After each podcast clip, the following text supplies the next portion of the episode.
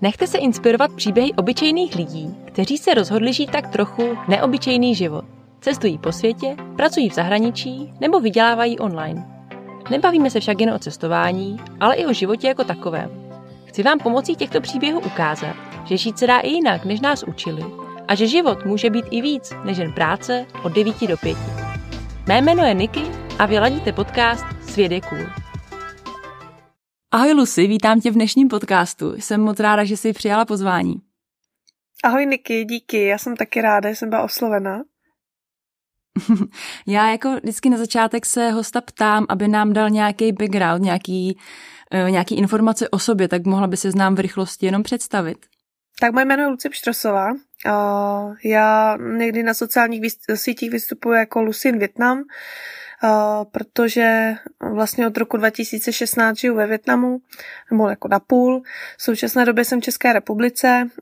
Ve Větnamu jsem vlastně pracovala jako průvodkyně a delegátka pro Českou cestovní kancelář a nebo jsem průvodcovala sama na sebe. Většinou to se jednalo o český nebo slovenský klienty. No a teďka vlastně v současné době pracuji v České republice pro Českovětnamskou organizaci a děláme různé takové ty integrační propojovací projekty mezi českou a větnamskou komunitou. A jak ty jsi vlastně dostala poprvé do Větnamu? Já jsem se přihlásila do na stáž skrz Univerzitu Jana Evangelisty Purkyně v Ústí nad Labem. Nejdřív to jako bylo, jsem to chtěla udělat přes Dům zahraniční spolupráce, který vlastně má tyhle ty stáže, kdy ten student se může přihlásit sám a je to fakt po celém světě. Určitě to všem doporučuju. To nakonec úplně nevyšlo, protože v té době Větnam neměl uzavřenou nějakou tu spolupráci mezi Českou republikou a Větnamem. A nakonec se mi podařilo vycestovat, nebo byla ta možnost, protože uh, univerzita v Ústí nad Labem měla jako partnerskou univerzitu v Něčangu, což je uh, Jižní Větnam.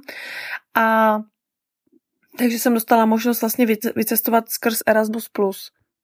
Uh-huh. A co jsi studovala? Morské zdroje a rybářství s ohledem na klimatické změny. Ten, uh, ta výuka byla v angličtině a jinak teda je to úplně mimo, mimo můj obor. Jo. Já už mám jednu vysokou vystudovanou. Já mám vystudovaný management cestovního ruchu a do ústí jsem šla studovat podnikovou ekonomiku a management. Takže vlastně uh, ve Větnamu jsem studovala uh, jak, jak chovat ryby efektivně, abych, uh, co, abych z toho měla co největší zisk a zároveň chránila životní prostředí. Aha, pozor, tak to je ale úplně mimo tvůj obor. No, to mimo. je jako No tak počkej, tak teď nevím, jestli se s tebou chci bavit o Větnamu, anebo o tom, jak chovat ryby. No, ono totiž uh, hodně, ve Větnamu um, se ho to, o to velmi zajímá um, norské univerzity, nebo celkově jako Norsko. Oni tam dávají ty technologie, učí Větnamce, jak to dělat, aby chovali ty ryby a ty krevety, um, vlastně veškeré ty morské, morské zdroje efektivně a vlastně a kupovali od nich i ty technologie. Takže tam probíhá jako velká takováhle spolupráce.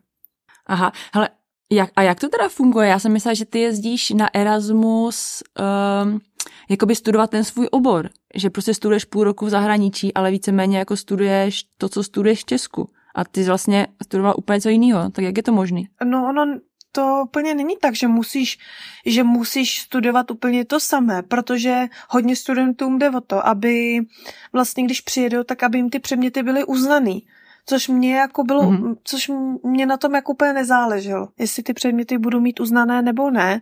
V tu chvíli já jsem vlastně, už jsem si rozhodla pro Větnam, protože vlastně před tehdy to fakt byla ještě pořád exotika, jo, to bylo, každý znal jenom Thajsko a Bali, ale uh, já jsem to i pak při mý práci pocitovala. Větnam tehdy byl ještě jako takový jako teprve se otevíral turismu a co jsem si říkala, jo, wow, Větnam, tam, tam, tam jedu, to bude super.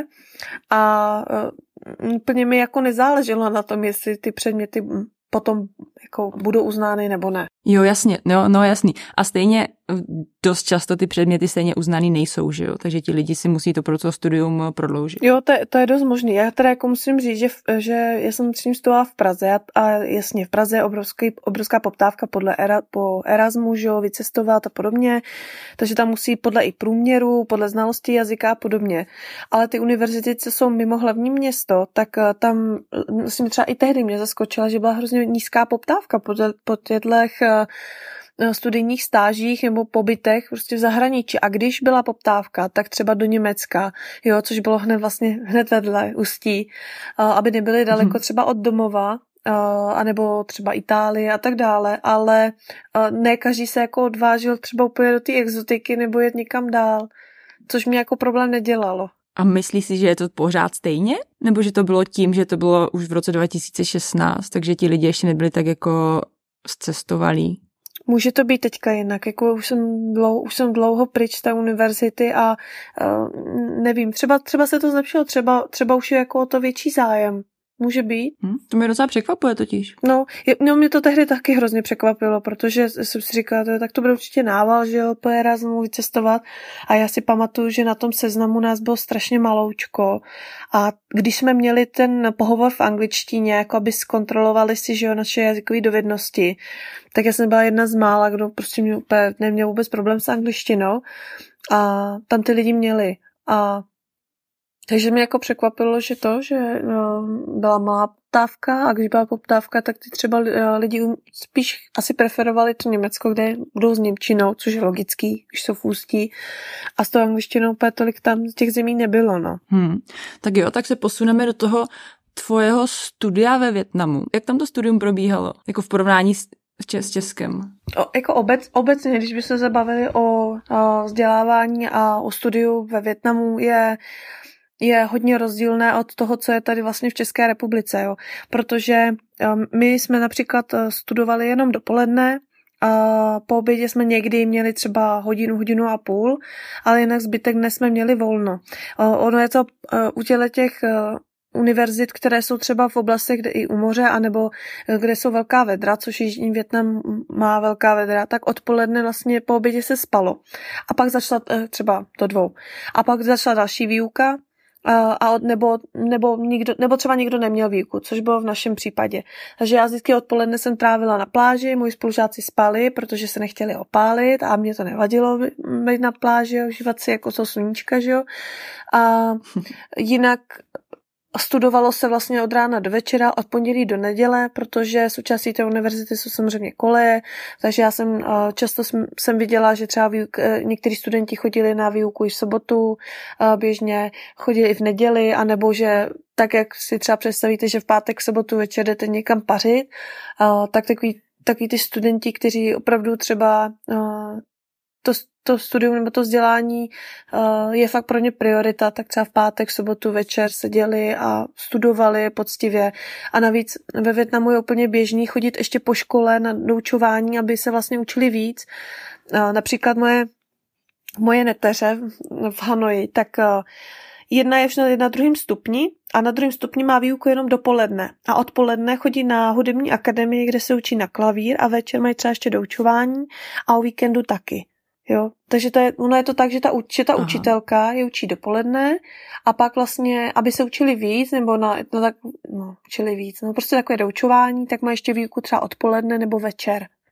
Že dojdou třeba k ní domů. A, a to tak je běžný, to tak dělá jako všichni studenti, anebo jenom ti, kteří chcou být nejlepší? A to je úplně běžný, že rodiče posílají většinou, to je matematika, angličtina a mm, No vlastně hlavně to je matematika a angličtina, jo, protože Větnamci jsou hodně dobří ve, Větnamu, ve Vět, v matematice a to jsem, to hlavně se týká Větnamců na severu, protože jak tam je hodně bank a, a prostě vidí ten potenciál ve finančnictví, v ekonomice, v bankovnictví, tak je tam jako velký tlak i na ty děti, aby studovali více, aby se měli lépe, aby měli lepší budoucnost. Hele, ty jsi řekla, že jsi dělala delegátku a že, že jsi pracovala pro českou cestovku. Jak dělala jsi to i při té škole, anebo až potom? Až potom. Já jsem vlastně měla půlroční stáž, eh, která mi skončila v červnu, protože uh, prázdniny ve Větnamu jsou o měsíc dřív než u nás v, Česka, v Čechách. A Eh, já jsem vlastně měla dva měsíce s tím, že říkám, no tak ještě jako eh, tady můžu zůstat, ještě jako nemám letenku a eh, třeba, že procesuju Větnam a pak, pak pojedu, nebo si zkusím najít práci ve Větnamu, jo? že mě jakoby netlačilo nic se vrátit. A mm-hmm. já jsem tak, že v vlastně v tu dobu, kdy já jsem hledala si jako práci dole v Něčangu, v hotelu třeba nebo tak, tak jsem byla oslovena českou, tou českou cestovní kanceláří, že někdo na, že na doporučení někoho uh, by mě jakoby chtěli oslovit, jestli bych pro ně nechtěla průvodcovat a zároveň se stát delegátkou. S tím, že vlastně proběhl nějaký pohovor, jo, super, a podmínka byla přestěhovat se do Hanoje. No a já se přestěhovala, tak to začalo. Každopádně, jak to funguje s vízama? Ty jsi tam teda měla, asi předpokládám nějaký studi, studi, studentské vízum, když jsi studovala. A já, když jsem přijela, tak jsem byla na, uh, na turistická víza, nebo takhle na studentská víza.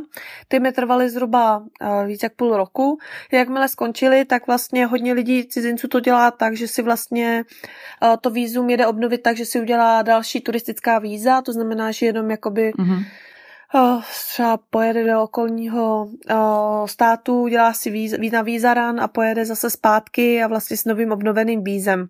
To šlo ještě před covidem a hodně to takhle lidí dělalo a oni, to byli třeba i učitelé angličtiny. Takhle to fungovalo. No a pak už jsem měla rezidenční kartu. Takže tohle to už jsem potom už úplně neřešila. A tu rezidenční kartu jsem měla, protože uh, jsem měla rodinného příslušníka.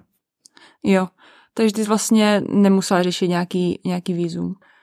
Jak jako to udělat legálně, legálně, abys mohla jako pracovat ve Větnamu? Legálně? Jsou tady ty možnosti? Mm-hmm. Uh, jsou. Můžeš si jakože najít falešního zaměstnavatele. To jsou agentury, které ti vlastně pomůžou uh, zajistit nějaký business víza uh, a dá se je takhle zajistit i jako rezidenční karta. To je, že se za tebe zaručí nějaká firma, a nebo si najít opravdu legálně práci místního zaměstnavatele, který ti pomůže udělat, který ti dá tu smlouvu a pomůže ti zajistit výzum pracovní, anebo tu rezidenční kartu. Jo, dá, jakýmsi způsobem se to dá obejít. Jo, a je to jako, jak, jak to řízno, udělatelné, nebo jako je to reálné? Nebo je to ten proces tak náročný, že dost často se na tebe prostě ten zaměstnavatel vykašle. Mm, no, protože s tím souvisí to, že oni vlastně za tebe musí platit, že jo, a ono spousta takhle firm, jakoby, to ve Větnamu nemá oficiálně, jo, že ne každý platí daně, ne každý má fakt jako ičo, ne, ne, jo, že si ty iča půjčujou a takhle. Takže ono, ono je to jako složitý, ono spousta, spousta učitelů angličtiny, který bylo ve Větnamu, teď už to jinak, bylo nelegálně, protože prostě přijeli na turistický víza nebo fungovali na turistický víza, ta jazyková škola ušetřila, protože za ně nemusela platit a tím ale tím pádem i také ten učitel dostával menší peníze. Pokud to byla nějaká férová firma, dobrá firma, tak ji vlastně jim dali tu smlouvu a poskytli jim možnost, nebo automaticky jim pomohli zajistit to výzum. Což třeba během covidu se hodně změnilo, protože větnamská vláda na to tlačila, chtěla vlastně ty, kteří tam jsou nelegálně a nemají tam co dělat, tak eh, je dostat ze země, anebo aby je, do, aby je vlastně donutila k tomu, že ty jazykové školy nebo ty firmy je musí zaměstnat oficiálně. Takže vlastně během covidu spousta hmm. lidí odjelo. Ať už buď, že tam nemělo co dělat, jo, že, že třeba nebyla práce, protože probíhá online výuka a ne každýho to třeba baví, a, nebo už prostě hmm. neměli lidi, jako třeba já. A a, někteří se opravdu našli práci, že je zaměstnali na smlouvu a tím pádem to nemuseli řešit. No a nebo si někdo zaplatil tu možnost jakoby toho falešného zaměstnání, falešného zaručení a to pak už jako neřešil, že jo. To jenom si musí za to zaplatit člověk. Jo, ale ty možnosti tam teda jsou. Jo, to jako, mě tohle docela jako zajímá, protože ono jako každý stát to má jinak, že jo? A jako je hezký, když někdo říká, že pracuje ve Větnamu, ale když potom, nebo nemusí to jít zrovna Větnam, to může být úplně cokoliv jiného. Ale když se pak jako uh, víš, na to jako doptáváš, tak vlastně zjistíš, že je to hrozně jako těžký si tam oficiálně jako něco najít. Je to těžký, je to hodně těžký a ne každý má třeba i trpělivost si projít nějakým tím byrokratickým kolečkem, jo. Větnam patří mezi mm-hmm. země, které uh, jsou známí, že je tam vlastně uh, těžké začít podnikat, nebo těžké dělat to legálně a mm, protože se třeba nevyznají v těch formulářích, v, te, v těch úřadech a hlavně protože to uh, je, je jako v Větnamu se to ví, ale všechno se dá uplatit. Takže spíš než ta byrokracie je to o tom vidět, komu, komu můžete dát ten úplatek, aby to fungovalo. A to tak funguje v hodně azijských státech, jo, ne? právě. To není jenom Větnam, to je, to je úplně všude. Jenom někde je to víc o Katě a někde míň. Jo. Ale pojďme se vrátit k tomu tvojemu průvodcování. Mě hrozně zajímá, jak probíhá takový zájezd, protože předpokládám, že zájezd ve Větnamu nebo do Větnamu probíhá jinak než eh, dovolená v Itálii. Tak eh, nám trochu popiš, jak to, jak to vypadá. U mě to bylo hodně odlišný v tom, že my jsme dělali zájezdy, které byly přivo sestaveny jako na míru. Ať už jsem, když jsem měla se skupinou, tak to je jedna věc.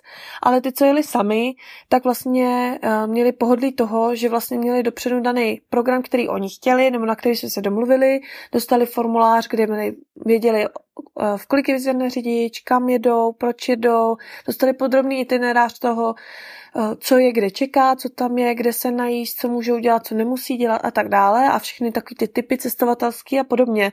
Což si myslím, že eh, člověk, který jede na dovolenou a nechce přemýšlet nad tím, že se tam zítra dostanu tam a tam a ještě koupit lístky a kam se najíst a tohle, tak je to hrozně to, jakoby pro toho člověka mu to pomůže a u tu dovolenou si užije mnohem víc a a měli, prostě měli pohodlí toho, že mají nějakou, mají prostě všechno zajištěný, ale jsou sami a mě měli jak, na telefonu jako delegátku. To znamená, že já jsem při příletu jsem je přivítala v Hanoji na letišti, předala jsem jim místním SIM kartu, dala jsem nějaký typy, provedla jsem je po Hanoji a pak třeba, někdy třeba jsem měla i s nima do Sapy nebo po okolí Hanoje a na jich třeba už jeli sami.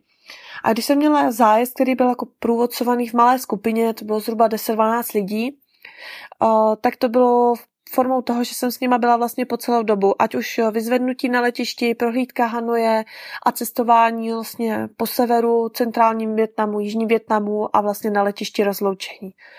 Uh-huh. A jak dlouho asi předpokládám, že to bylo taky individuální, ale třeba ty skupinové, skupinové zájezdy, jak dlouho to trvá? To byly 14 denní. Bylo 14 denní s tím, že měli vlastně přílet do Hanoje, nějaký odpočinek podle toho, v kolik přijeli, pro, jedno půldenní prohlídka Hanoje, většinou to vyšlo že tak do tří, do čtyř, protože si člověk že zapovídá, že si sedne na jídlo, na kávu a tak.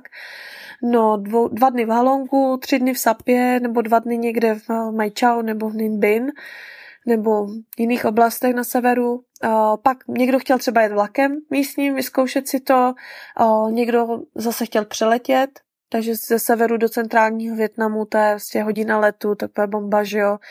A zase centrální Větnam, tam to bylo jak kdy, někdy dva, tři dny. A jižní Větnam, ten má zase hlavně deltu. No, delta Mekongu a plovoucí trhy lákají hodně lidí. A když někdo chtěl navíc, tak si třeba mohlo se jet ještě k moři, na ostrov, na Fukwok, nebo do Mujne a užít si vlastně třeba tři dny odpočinku na pláži. Mhm. Takže jako je to, je to trošku jako náročný, že za těch 14 dní ten člověk toho vidí jako spoustu. Vidí to spoustu a hlavně se toho taky hodně dozví. Jo, já, já z mých zkušeností vím, že já jsem taky Větnam projela sama, taky jsem si vyzkoušela všechno možný, ať už sleeping busy, vlaky, uh, různý typy ubytování a podobně. A vím, že uh, mít místního průvodce, který fakt tomu jako rozumí, tak eh, ten zájezd mm, prostě tu dovolenou posune o level výš, protože uh, se dozví informace, které si nepřečte, anebo je těžce vygooglí. Jo, já jsem měla výhodu toho, že jsem ve Větnamu žila. Větnam je strašně uh, tu, jako v tu dobu.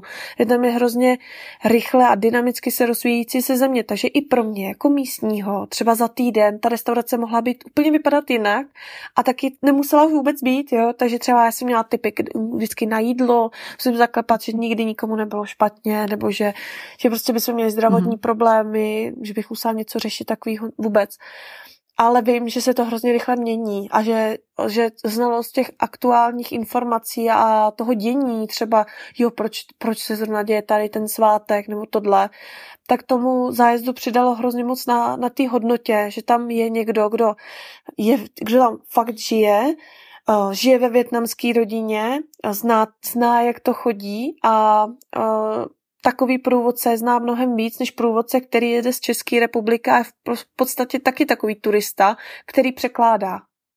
I když tam třeba jede za, za rok dvakrát, třikrát, ale ten místní průvodce vždycky, vždycky jakoby ví víc. A to, že umí česky, to už je jenom bonus, protože spousta lidí, který já jsem měla, tak třeba ne, neumělo anglicky. A nebo mělo tu angličtinu jako hodně špatnou Eh, že by se nedomluvili, anebo že by si ty informace třeba ani nezjistili a nedozvěděli by se, anebo by se dozvěděli třeba omylem, nebo pokus omyl, takhle. Mm-hmm. Jo. A jaký teda byli ti nejčastější klienti? Jako měli jste nějakou Víš, jako jak, by, jak bys popsal toho klienta? Byla to směska jako všech lidí, mladí, staří, anebo to byli spíč, většinou spíš teda jako starší lidi, protože ti mladí v dnešní době spíš cestují na vlastní pěst? No, co se týká těch průvodcovaných, tak to bylo většinou 45 plus, 50 plus průměr. Takže to byly lidi, kteří si chtěli odpočinout, chtěli si něco dozvědět, třeba nechtěli jet individuálně, ale chtěli jet ve skupince a hlavně chtěli po celou dobu mít český hovořícího průvodce, aby se nemuseli ničeho bát. Jo. A ty, co cestovali individuálně, tak to byli i mladší, třeba když zase nikdo nechtěl něco řešit nebo takhle, takže Eh, chtěli mít všechno prostě zajištěný, ale chtěli být sami, chtěli mít to pohodlí, že nemusí přemýšlet nad tím, že jakým autobusem, jakým vlakem a tak dále. A se mnou byli třeba jenom v mhm. Hanoji, já jsem jim vlastně řekla všechny typy, eh, co je, co je čeká, co můžou dělat pro celý Větnam a vždycky mě měli na telefonu, takže bylo hrozně hezký, třeba když mi posílali fotky, tak jsme tam byli, nebo viděli jsme tohle, bylo to skvělý, díky za tip, nebo po telefonu jsem jim třeba domluvila výlet a, a, a takové prostě drobnosti a, a ono vždycky, já vždycky říkám, že když mě někdo nezná, tak si mě stačí vygooglit a najde si recenze na mě, protože já jsem se fakt snažila, aby ty průvodci odjížděli, jak, eh, průvodci, aby ty klienti odjížděli spokojení a úplně plní, plní zážitků, plní dojmů a plní emocí, což doufám, že se mi dařilo vždycky. Jo, to jako ne, o tom nepochybuju. A to zní fakt jako hrozně zajímavé, že ty někomu uděláš zájezd na míru a vlastně ho necháš ať, eh, ať cestuje sám, že nemusí, není ničem závislý, ale má všechno zařízený, takže má to pohodlí toho, že nemusí vlastně už se sám stresovat. No, protože jako já, já vím, jaký to je, jako ještě ježiš večer, večer, že už je člověk unavený po celém dnu. A teďka, a teďka kde kam půjdu koupit lístek a jak tu dělám tohle? A teď je tam může být jazyková bariéra, jo, protože jako ve Větnamu se sice jako vyučí angličtinu, ale oni se učí angličtinu jako na testy, oni, takže eh, na spoustu místek třeba vůbec jako by neumí anglicky, neumí se domluvit a všechno odkývají, jo?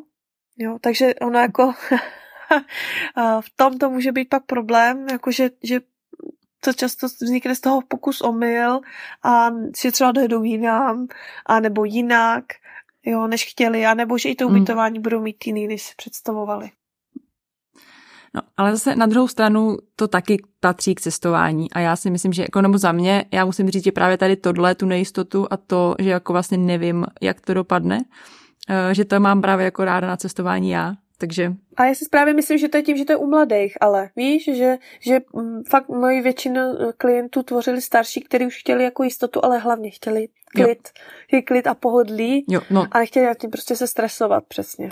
Jo, ne, to určitě, to samozřejmě záleží Eh, člověk od člověka. A jako nemusím si, nemyslím si, že je to jenom tím věkem, ale eh, já si myslím, že to je spíš jako povahu člověka, no, že někdo má rád víc ten klid a chce si to užít a někdo má právě rád víc to dobrodružství a chce si to jako prostě užít zase tím svým způsobem a a sám a jinak. No. Jo, to jsou většinou taky ty, co, co třeba chtějí sednout na motorku a chtějí si to procestovat sami a už taky jsem vždycky měla takový zprávy, no já chci jít na 14 dnů a procestovat od severu na jih. No tak tak je, bude tě bolet zadek, prostě uvidíš Větnam z motorky, jako uvidí ho jinak, to je pravda, ale bude ho hrozně bolet zadek a těch 14 dní je hrozně málo. jo, jako 14 dní na projetí je hrozně málo, je, jako je. I, i ne na motorce si myslím. Je, přesně tak, jako i měsíc je má, málo třeba jenom na sever Větnamu hmm. vidět úplně jako to top a fakt si to užít a vychutnat. Mě teďka zajímá, eh, já jsem nikdy ve Větnamu nebyla a hrozně, hrozně tam chci jet už dlouho. Mm-hmm. Co bys ty mi jako místní víceméně prostě doporučila a chtěla bych si ho procestovat teda na vlastní mm-hmm. pěst. Uh, máš nějaký fakt jako typy, který bys řekla, hele, tak tohle si musí zařídit a takhle to musíš udělat a můžeš si to mnohem, mnohem víc? Mm-hmm. Víš, jak to myslím? Vím, prostě... vím. Uh, a fakt bych se ho chtěla třeba fakt projet na té motorce. Jo, určitě. Tak když by si chtěla... Ale měla bych na to, neměla bych 14 dní, měla bych klidně dva měsíce. No, by, jako, nebo časově neomezený. Ideál. uh, v tom případě uh, někdo to třeba dělá tak, nebo Jako Hanoj, Hanoj je podle mě za mě místo, kde je nejlepší se sednout z motorky a projít si tu starou čtvrť a ty o to okolí pěšky a zavítat do těch malých uliček, protože to, tam, tam je ta atmosféra, tam je to hezký, tam jsou ty trhy a ty místní lidi a ty domy a tam, tam jde vidět ten život. Hanoj je specifická, je jedinečná a žádné jiné takové město ve Větnamu není a to je dáno tou starou čtvrtí, která funguje a je, je krásná a je živá a je trošku chaotická, protože Větnam je chaotický to tím provozem a tím způsobem života a podobně. Ale když člověk vyjede z Hanoje, Uh, tak uh, za mě oblast, která mě jako učarovala, je Mukanchai. Mukanchai je v provincii Yenbai, která uh, je to hodně daleko. Ta cesta i autem může být asi na 8 hodin, takže na motorce ještě mm-hmm. díl. A tam jde o to, že tam ještě třeba není udělána tak dobře cesta, jsou to serpentíny a prostě to trvá a hlavně povolená maximální rychlost je 80 a to je na rychlých silnicích, jenže s motorkou tam nemůžeš, takže to musíš ještě po, uh, po okrskách nebo po těch dál okolních silnicích. A to je oblast, kde ještě tak úplně nedorazil ten turismus a jsou tam krásná terasovitá rýžová políčka, takový ty, jak každý zná, si vygooglí Větnam, tak, takový ty, ty, to kulaté rýžové pole, jak se stupňuje dolů a, a takhle. To je jedno z nejfotogeničtějších míst, ale také nejvíc turistických v té oblasti.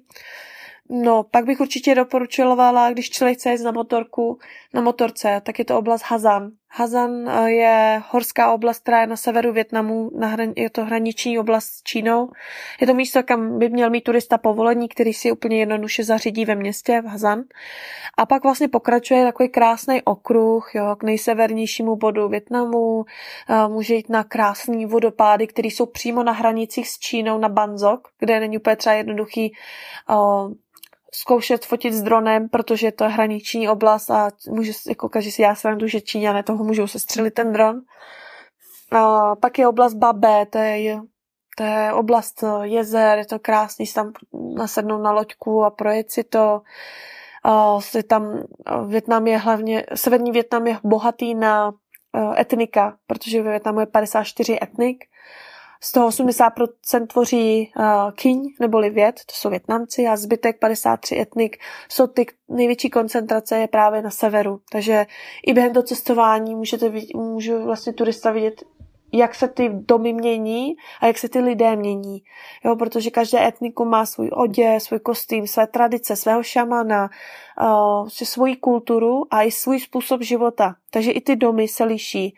A právě než, než by se každý vydal do těle těch severních oblastí za těmi etniky, tak já vždycky říkám, dojděte si ještě do etnologického muzea v Hanoji, kde ty jednotlivá etnika jsou uh, zobrazeny, samé jejich oděvy, uh, tradice, ná, ná, nářadí nebo nástroje, ale také tam jsou postaveny domy, které byly v roce 1997 tam umístěny, že přijeli ty etnika, postavili je tam a můžete si člověk prohlídnout a hlavně si přečíst nebo poslechnout, proč to tak je, proč je postaven na kůlech, proč je tak vysoký, nebo naopak proč je tak nízký a, a tak dále, což je hrozně, hrozně velký plus. A nebo když třeba někdo nechce cestovat na motorce tyhle ty velké dálky, jo, protože to je fakt hodně, tak může například uh, nasednout na autobus, který ho tam odveze, nebo na takzvanou limuzínu, což je komfortní transit s Wi-Fi a pohodl, uh, polohovacími lehátky. A a dojet tam a půjčit si motorku až na místě a třeba i motorku s řidičem anebo uh, s průvodcem, jo, že pojede na vlastní motorce, i on, i ten turista, i ten, i ten průvodce a vlastně se dozví, protože ten turista bude místní, bo fakt to bude člověk, který tam žije a třeba bude z nějakého toho etnika a bude to znát a bude vám dokázat říct, jo, proč je tohle takhle a proč tam letí nosí tohle a, a tak dále. A třeba vás vezme k sobě domů, což je, což je taky super zážitek, určitě. Hlavně, že ochutnáte tu místní gastronomii a třeba si něco dozvíte z pohledu těch místních, který nemají úplně stejný rovnocený život jako, jako ty lidé ve městech. To je spoustu Nevím, informací. Toho, v tomu je hrozně moc. No, samozřejmě, já tady nechci nám dělat hodinovou přednášku o tom, kde kde cestovat. Mě spíš jako zajímaly nějaký, jako víš, jako pro typy. I třeba ohledně koupě té motorky, že prostě ale já to nebudu ptát, já odkážu, já jsem viděla dneska ráno, že máš eh, super články na, na, na webu, je to wplusinvietnam.cz a třeba ohledně koupě motorky se tam dá dočíst uh, typy, jak, kde a na co si dát pozor. Takže se o tom teďka nebudeme bavit. Jako půjčit si, jako lehký, to je, to je na každém hotelu, to je super, ale co se týká ty tý koupy, tak tam může být složitější, protože člověk tomu, který tomu nerozumí, že jo, tak uh, si může koupit nějakou, která se mu po 100 metrech rozpadne. Nebo má vydržet třeba ty 3 kilometry, až odjedete z toho obchodu a pak už čau. no, tak je to bohužel všude ze vším, takže člověk musí být vždycky opatrný. No, Každopádně jako těch typů na Větnam je strašně moc, jo, ať už Halong, Hue, Hoyan, jo, to je opravdu to strašně moc. Uh, ještě mi řekni, kdy, kdy nejlépe tam cestovat, v jakém období ročním? No, hlavní sezóna začíná od října uh, zhruba do konce dubna. Uh, za mě to jsou měsíce, kdy vlastně uh, ve Větnamu poznáte uh, veškerý, veškeré počasí. Protože uh, severní Větnam je uh, něco jako u nás čtyřiroční období, to znamená, že teďka tam je chladno, je okolo 15 stupňů, ale je vlhko, 90% vlhkost, takže na toho člověka to působí ještě chladněji. Mm-hmm. A například právě v těch horách může být opár, může mrholit a může být okolo nuly a v noci až pod nulou. Mm-hmm. Takže to je skok. A dole v Jižním Větnamu naopak je hlavní sezóna, takže tam jsou až 40 stupňový vedra. Pocitově může být 50 stupňů. Je to, hla, je to období sucha. A takže vlastně, když člověk cestuje, tak musí být připraven vlastně na každé počasí. Jo, protože na severu bude zima a čím víc na jich pojede, tak bude tepleji. A naopak centrální Větnam v tuto dobu má období dešťů. No, takže, takže to je takové jako zajímavý, že uh, na sever, třeba mně sever se nejvíc líbí uh, duben, červen, kdy začínají, při, kdy začínají přípravy osazování pole, uh, osazování to jako rýže, uh, ty pole se začínají zelenat, pak celé léto, to hory v létě jsou nádherný, protože jsou krásně zelený a ty pole jsou plný rýže, je to, je to krásný a hlavně vám víte, že vám vyjde počasí, jsem tam, jo, může být bouřka, ale i, a, ale utečete tomu vedru, který je ve městě do hor. A, a nebo měsíc září, říjen, klidně i srpen, září, říjen. Srpnu může pršet, září taky na severu, ale je to období sklizně rýže a ty pole jsou krásně do žlutá, do oranžová, prostě hrajou ty, těma teplýma barvama. A je to krásný. A ví, hlavně ty lidi vidíte i na poli, jak se připravují, nebo už sklízejí a co s tou rýží dělají a tak dále což je taky výhoda. Naopak v zimě tam jsou jako bahnitý pole v oparu, jo, mrholí, je zima, je to taky jako nevlídný. Hm. No takže ideálně si prostě eh, vyhranit celý rok a být tam celý rok, procestovat to pomalu a vidět všechno. No, no a ne, ne, nebo třeba když je uh, období dešťů, což je jako teďka, tak centrální Větnamu už, no to už bude končit vlastně, už za chvíli bude, bude začínat období sucha, ale uh, tam můžou být tam můžou být fakt silný deště, tajfuny, bouře a moře, moře je nekoupatelný, mm-hmm. protože je kalný, tím, že z, z, řeky jdou do moře, takže že jo, i bahno a podobně, takže řeky se, uh, moře se zbarví, jsou obrovské vlny, jsou tam silné proudy a je nekoupatelné. Takže člověk si užije střední Větnam, jo, ochutná císařské město Hue, dá si krásný uh, užije si jako relax uh, ve větnamských Benátkách a pak, když chce jít k moři, tak musí jít dolů na jich, kde je zase období sucha a je to ideální období na, na moře. Ideální období strávit jako čas na Fukuoku nebo na Kondao a nebo jedno jiné. Mm-hmm. Hele, a kdybys měla vypíchnout, existuje nějaký jeden zážitek, kdybych řekla, že jedu do Větnamu prostě, že mám fakt jenom tři dny a že bych chtěla prostě zažít jeden zážitek, nemusí to být ani místo, jenom je, je to prostě nějaká věc, co by mi jako připomínala ten Větnam. Uh, existuje nějaký takový jako zážitek, co bys řekla, OK, tak když uvidíš tohle ve Větnamu, tak jako si můžeš říct, že si z toho jako si vzala to fakt, co je nejvíc, co já mám třeba nejradši. Ví, víš, co ti myslím? Jako třeba jít na trh, nebo vidět sklizeň rýže, nebo... Vím, no, tak uh, to bych já vždycky přemýšlím jako celý Větnam komplexně, tak teďka mě podle víc míst na každý jiný měsíc. tak nám dej víc, tak nám dej klidně víc. Ale třeba Uh, dokážu představit, kdyby člověk přijede na tři dny, a už i to jsem měla, takový, takový jako zájezd, mini zájezd nebo mini výlet, uh, tak to určitě Hanoj. Uh, prohlídka Hanoje, přesně těch trhů, těch uliček, dát si dobré jídlo, uh, projít si to, vidět tu atmosféru, nasát tu atmosféru, určitě. A Halong jako zátoka, ne konkrétně centrální Halong, protože celá ta zátoka se dá rozdělit do tří oblastí a taková ta nejméně turistická je Lanha a nebo Baitunlong, eh, který eh, jsou trošku jakoby dál, ale jsou teď už lépe dostupné, že tam je dálnice, takže ta cesta je rychlejší. Ale tím, že tam je málo lodí a, vyjde, a když vyjde krásný počasí, není opar, tak opravdu jako ty vápencové mohyly, které se z toho moře jako vyčuhují, tak je to hrozně hezký. A člověk stráví ten čas na té lodi, kde zase není ani Wi-Fi, ani signál a, vlastně, a ráno vstane a z těch oken taky vidí ty mohyly a, a je to jako, to si myslím, že hodně lidí, když se řekne Větnam, tak si to spojí se zátokou Halong mm-hmm. a vlastně i díky tomu Větnam začínal by, začal být hodně populární, protože Halong se stal novodobým divem světa. Takže to bylo jako i ten jeden z těch velkých spouštěčů, proč, jakoby obecně pro mezinárodní turisty, proč chtěli do Větnamu. Když by byl někdo v centrálním Větnamu a měl by tři dny, tak uh, určitě Hojan.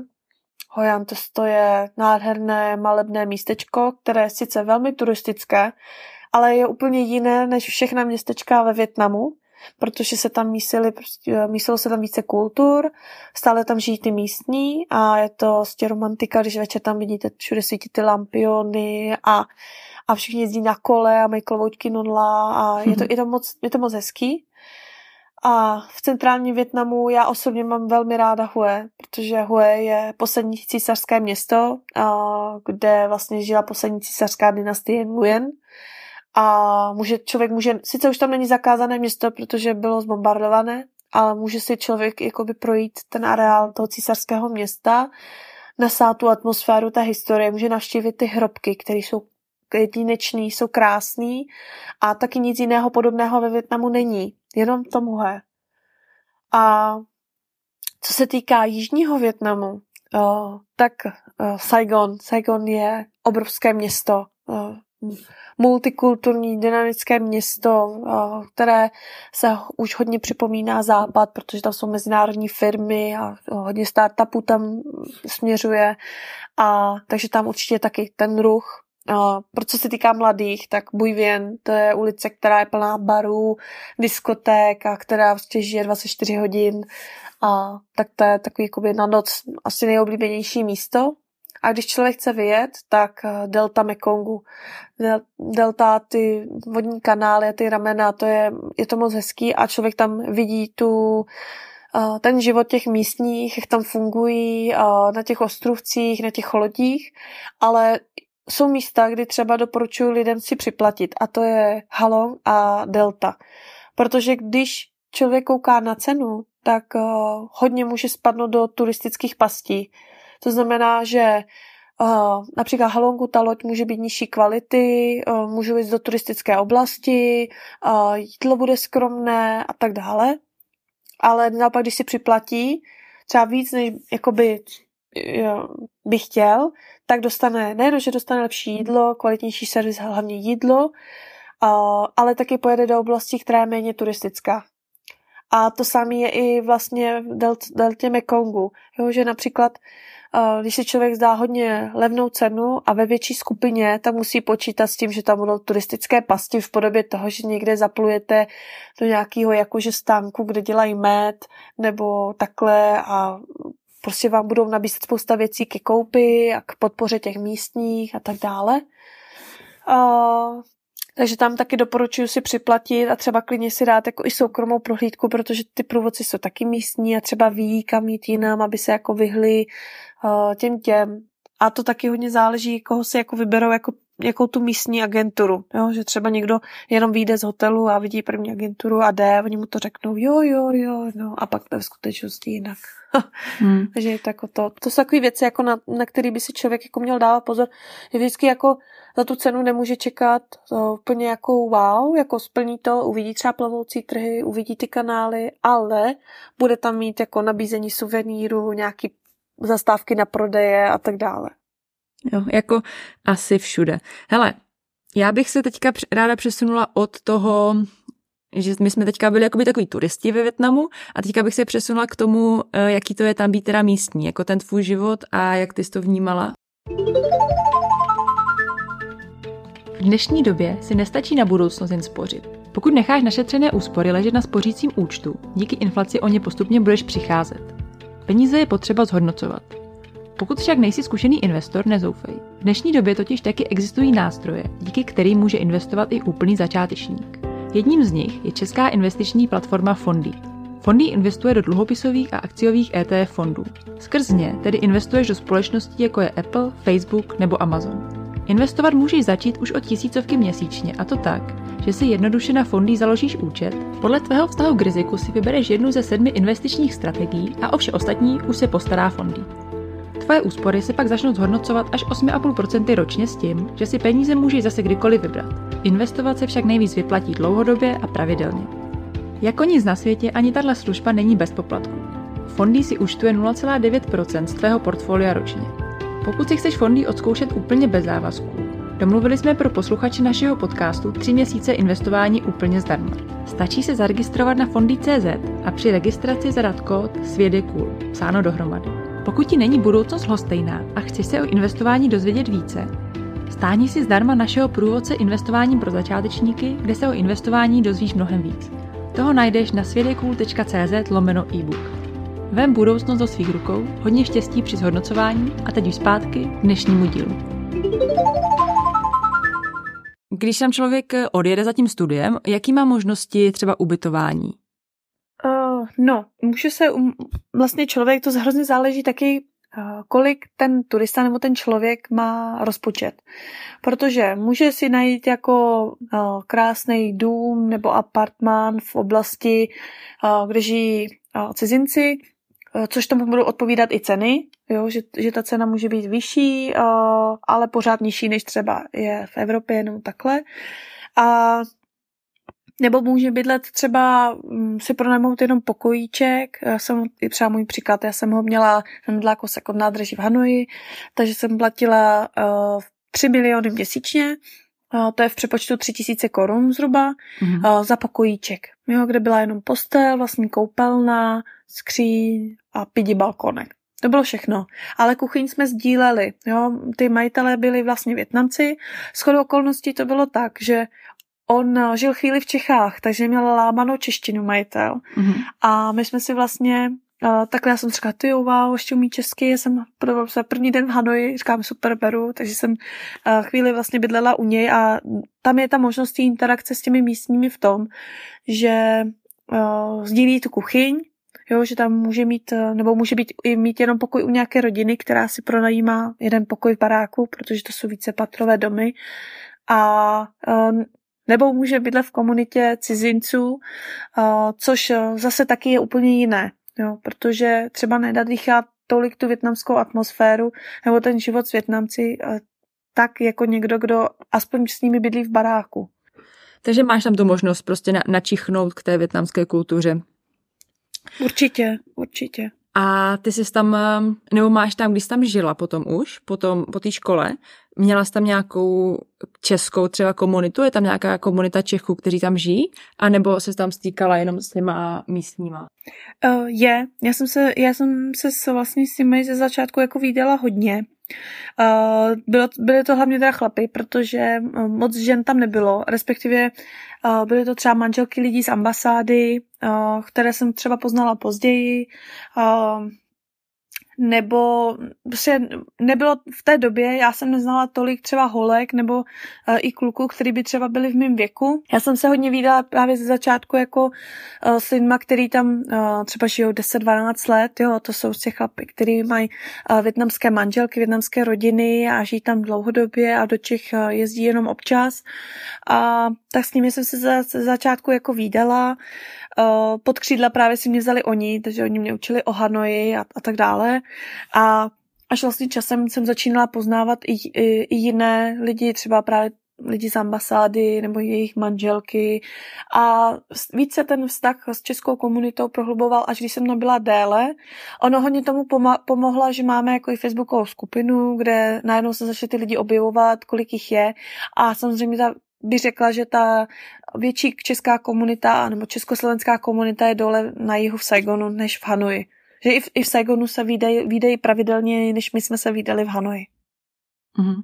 Ne, já touhle otázkou, kam já mířím, já jsem jenom chtěla aby nám řekla, jak to funguje ve Větnamu. Protože já si myslím, že všude na světě, když člověk eh, žije v cizině, takže má jakoby dvě možnosti. Buď se stýkat s českou komunitou, anebo být právě víc s těmi místními. Ale že, že, jako, že ten člověk většinou, já neko, nechci říkat, že všude na světě, ale na většině místech vždycky má tu možnost. Že hodně lidí si představuje, že když někdo žije v zahraničí, takže se prostě odřízne od Čechů a jako vůbec ne, nepřichází třeba do styku s Čechama. Což si myslím, že jako může tak být, ale že prostě nemusí, když ten člověk se chce stýkat s českou komunitou, takže vždycky má tu možnost.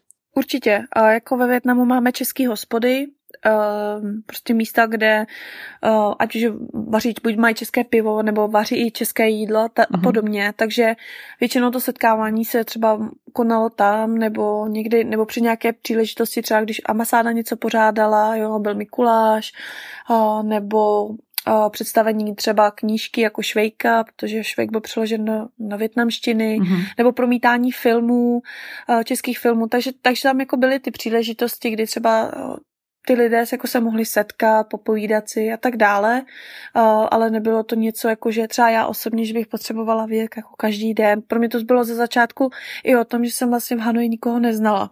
Mm-hmm. Já jsem se vlastně úplně, jsem kamarády nechala na jihu a najednou jsem přišla do nového prostředí, když jsem dostala vlastně kontakt na Tomáše, který žil v Hanoji a měl tam kavárnu a od, od něho jsem se vlastně pak dostávala kontakty i na na další Čechy a hlavně já jsem se pak i hodně pohybovala jako v prostředí mezi Větnamci a dalšími cizinci, protože u nás baráku bydl Španěl.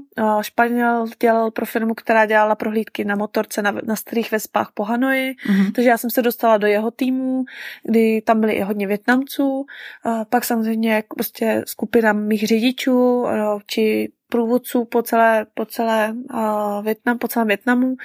Takže já jsem se jako pohyb, pohybovala jako půl-půl a pak když mi přišli do toho ještě klienti jako Češi, takže, takže jako já jsem nějak jako mm, nebylo to jako, že bych vyhledávala jenom Čechy nebo jenom Větnamce, já jsem byla v obou. Ne, já jsem jenom chtěla jako se ptát, jestli tam ta možnost je, víš? Je, je, určitě. Určitě. Jako jsou, třeba věřím tomu, že někdo třeba se nechce výdat často nebo, nebo pravidelně.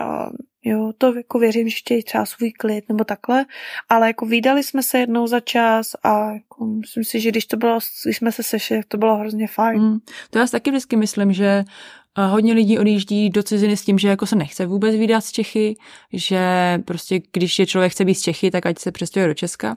Ale já si myslím, že ti Češi, co žijou v zahraničí, jsou tak jako trochu jiní, než ti, co žijou v Česku. Ano.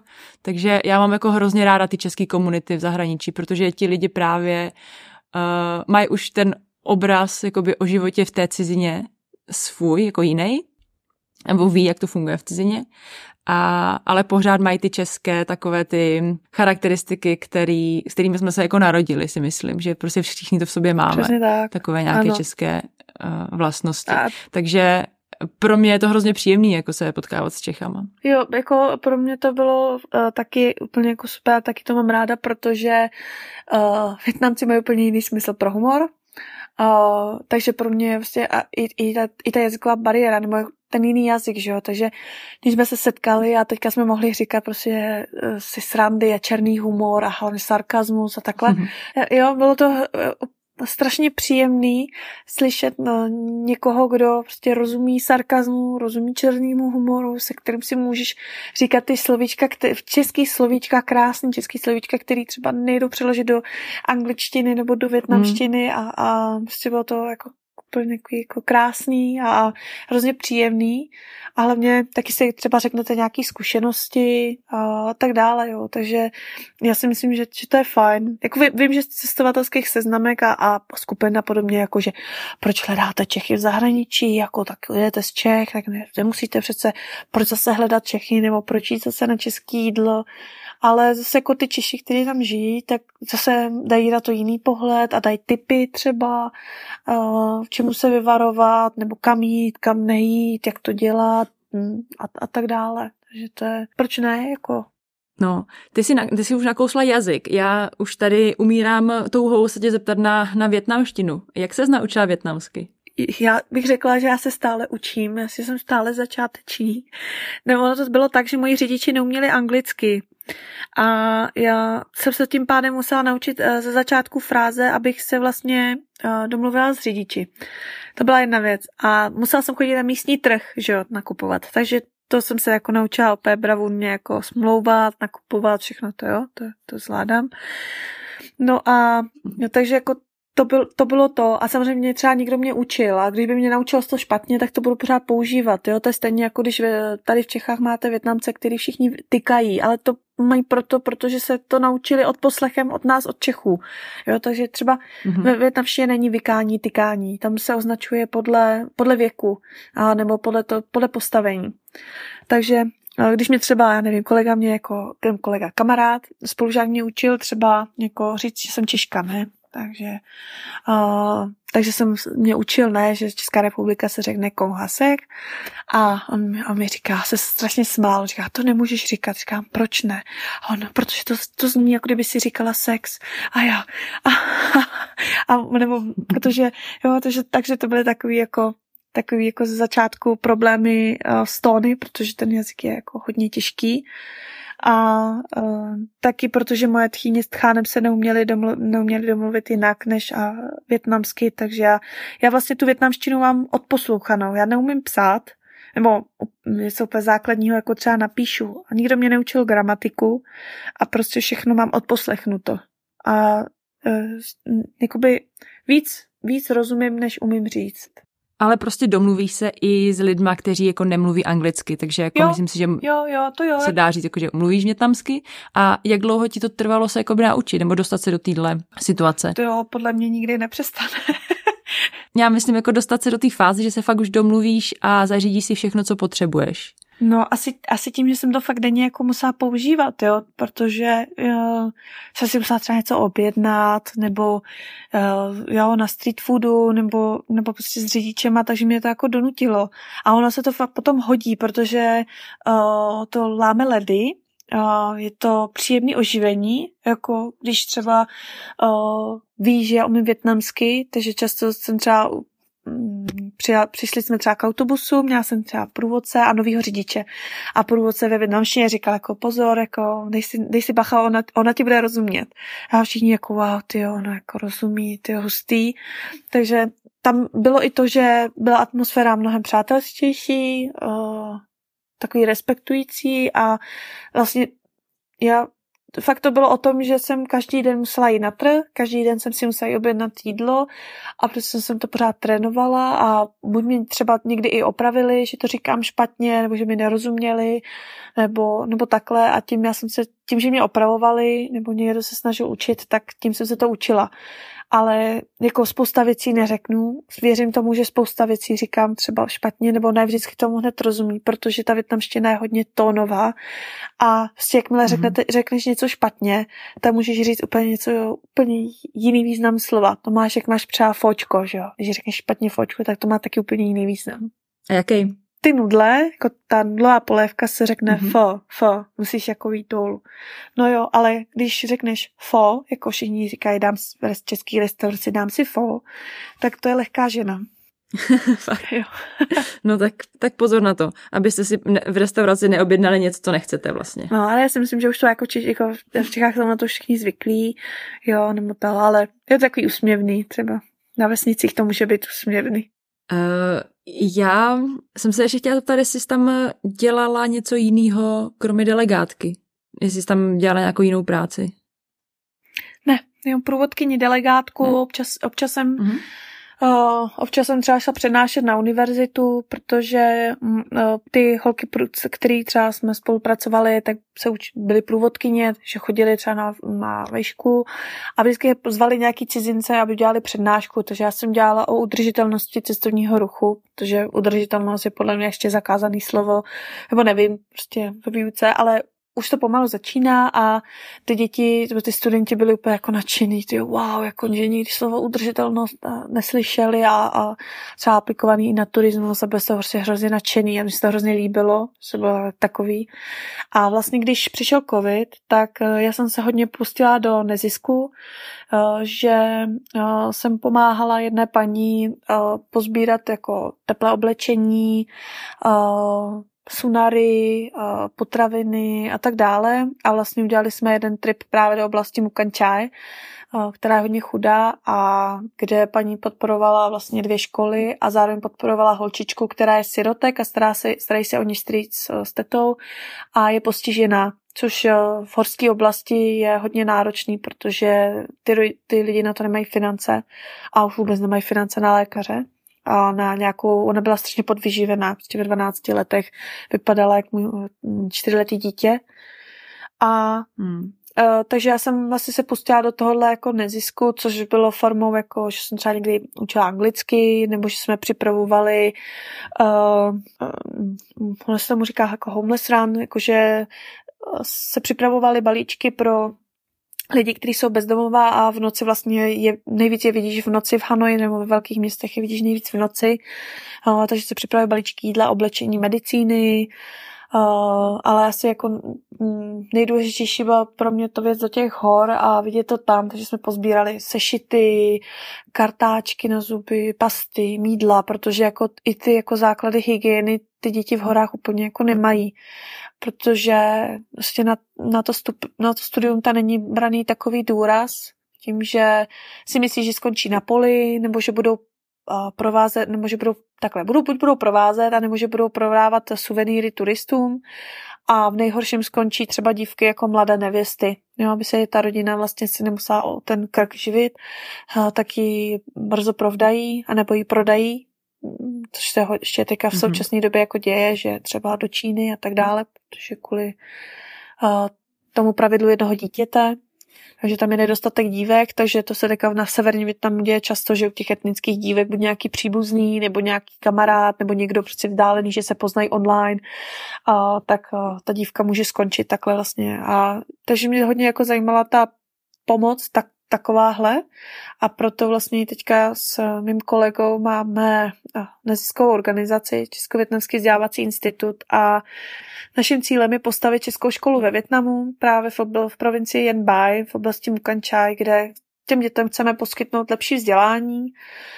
Tím, že kolega už podporoval místní neziskovky, jenže to není transparentní, jo. to jim zajišťoval to, že ty děti budou mít teplý oběd, ale ty děti přišly jenom na oběd, ale nechodili do školy, jo, že ty rodiče vlastně v něm sobě napoli ty děti, mm-hmm. přišli na teplý oběd, protože jim to nějaká nezisková zaplatila, protože to měli zadarmo a zase šli pracovat nebo prodávat. Takže kolega v tom neviděl úplně jako efektivnost a úplně jako, že neviděl, a kolik těch dětí skončilo třeba ve městě, nebo kolik dětí z těch dětí dokončilo školu. Ta neziskovka vůbec neměla tyhle informace. No, takže uh, teďka jako máme takový náš sen, že, že to chceme tam vybudovat a aby ty děti mohly, měly možnost třeba i stipendia jít do města na druhý stupeň nebo na střední školu, aby se mohli naučit líp, třeba aby mohli i do Čech se stipendiem, aby, aby prostě viděli, že, že to jde, že se můžou mít lépe, ale že proto musí něco udělat. Já se teda vůbec neumím představit, jak je jako těžký dělat něco takového, jako založit si neziskovku a chtít postavit školu? Co to, co to jako všechno obnáší? Já si myslím, že to obnáší to, že ten člověk eh, určitě proto musí mít srdce a musí být eh, pro tu věc nadšený. Eh, když by, ten, když by to ten člověk dělal pro, pro zisk, nebo nevím, asi jako, že se, se zviditelnit nebo podobně, tak by to nesplnilo svůj účel. Ale můj kolega je Větnamec, který je narozený tady. On to často říká, že mm-hmm. byl ve Větnamu pětkrát, ale já tam pět let žila, takže znám Větnam víc než on. A to se občas opravdu, když jsme spolu, tak to někdy tak vypadá, že znám ho víc než on. a protože ty, ta bananová generace třeba tolik nezná ten Větnam. Jo? Neprocestovali to, nebyli tam tak dlouho, a když byli, tak třeba jenom na návštěvu rodiny a v jedné oblasti a, a zase zpátky. A takže, takže to děláme, protože nás to baví a protože jsme prostě to viděli a protože se máme dobře a máme se líp než, než ty děti a, a je, je to jako náročný v tom, že, že třeba teďka hledáme jako lidi, kteří by nám pomohli finančně a těch neziskových organizacích za mě je opravdu hodně, ale třeba žádná není taková mm. jako my, protože my jsme, buď je třeba česká organizace nebo větnamská, my jsme česko-větnamská, jsme mladá organizace, nejsme eh, ty starší generace, eh, známe tu oblast, byli jsme tam, děláme to transparentně, takže každý vlastně na finanční pohyb v naší firmě jako jde vidět a, a Vlastně chceme podpořit ty místní zemědělce, ty místní rodiny, ty místní děti a dát jim něco lepšího do života, aby se měli taky dobře. Jo, protože já jsem to viděla a, a prostě jako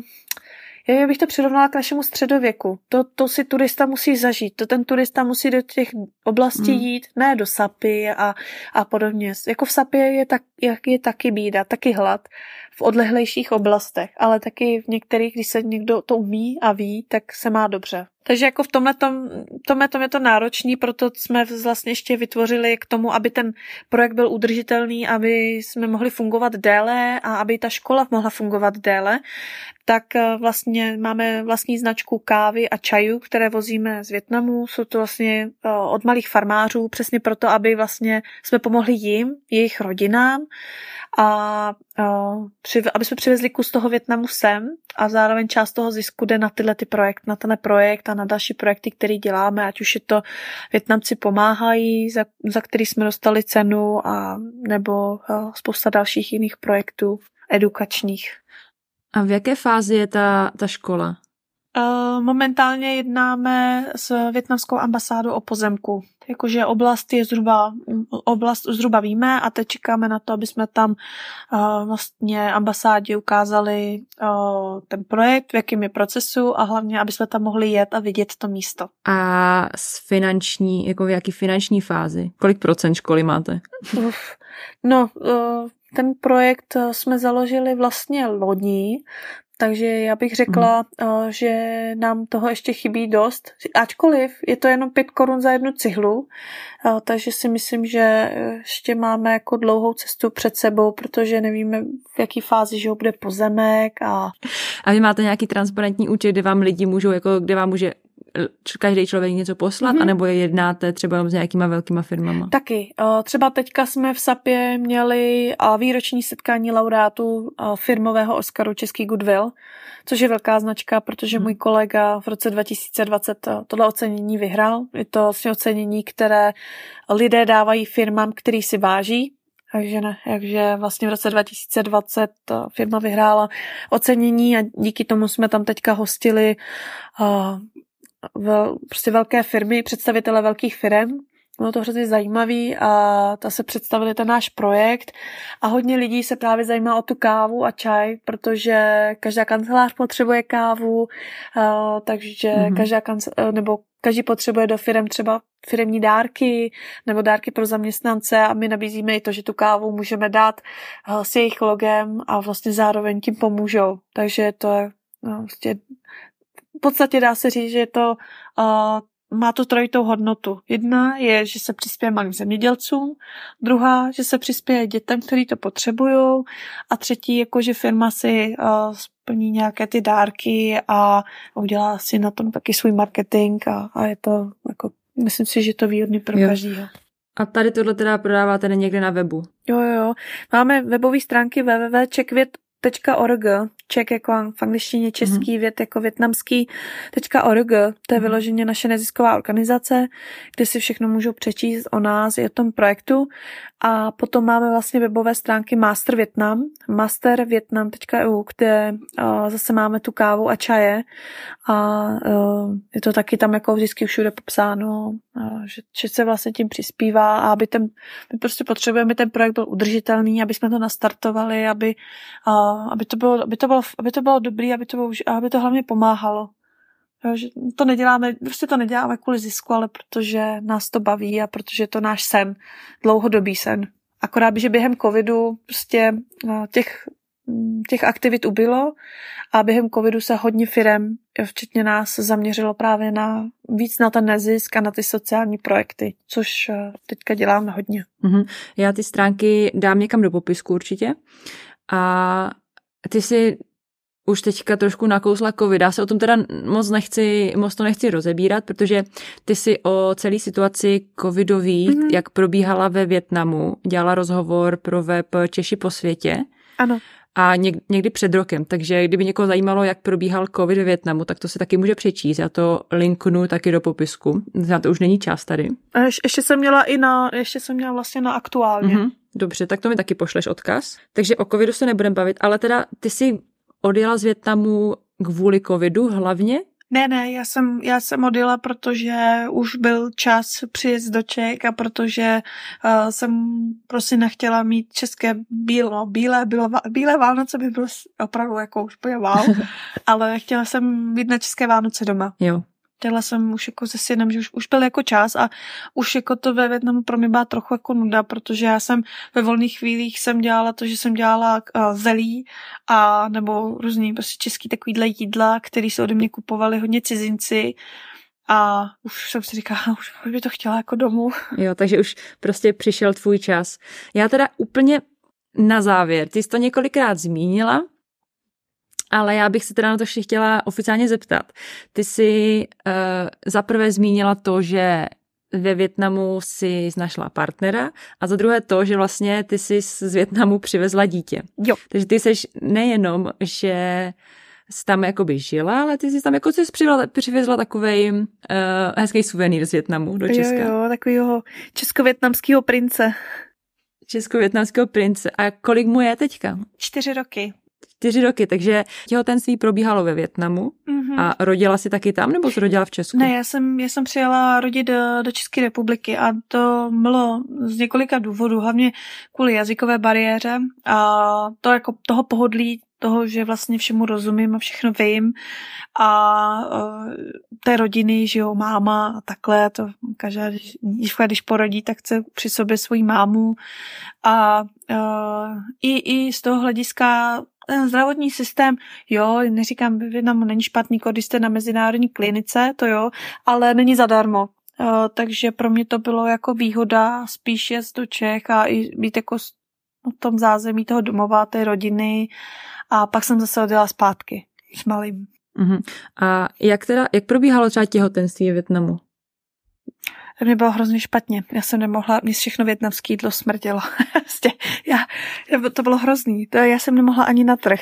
To, já jsem jako první dny, uh, ještě mi bylo velmi, velmi špatně od žaludku. Jediný, co jsem mohla jíst uh, ke snídani byla kachní polívka se skleněnýma nudlema, miengan. To, jako, to, jsem, to jsem jedla každý den a úplně v pohodě a, a pak jenom těstoviny nebo prostě nebo baketu a já, já si jsem z začátku jako vůbec jako nemohla jíst a, a pak už to bylo lepší, no. pak už jsem se odhodlala k více větnamským jídlům. A to zdravotnictví, ty si říkala, že třeba jako ty mezinárodní kliniky, že to, ta zdravotní péče je srovnatelná s Českem třeba? Uh, hodně záleží. Já, uh, když je třeba člověk v Hanoji nebo v Danangu nebo v Saigonu, které jsou hlavní města, tak tam jsou mezinárodní kliniky. Ať už francouzská, uh, německá, japonská, uh, americká a tak dále. Takže ta, tam je takže to jakoby ty zázemí těch zahraničních doktorů tam je a uh, pokud se tam člověk dostane, tak jako super, že má tam nějaký ten komfort toho, že se domluví a že tam má opravdu někoho, kdo vystudoval v zahraničí, ale i teďka Větnamci, kteří třeba studovali v Americe, v Austrálii nebo v Evropě, tak se vracejí třeba do Větnamu a už pracují tam. A, takže na těch, v těch nemocnicích lze najít opravdu skvělý doktory, a, ale třeba je to úplně jinak na vesnicích. Jo? Ty jsi zmínila třeba to cestování na motorce, ale je a, hodně s pokorou, hodně.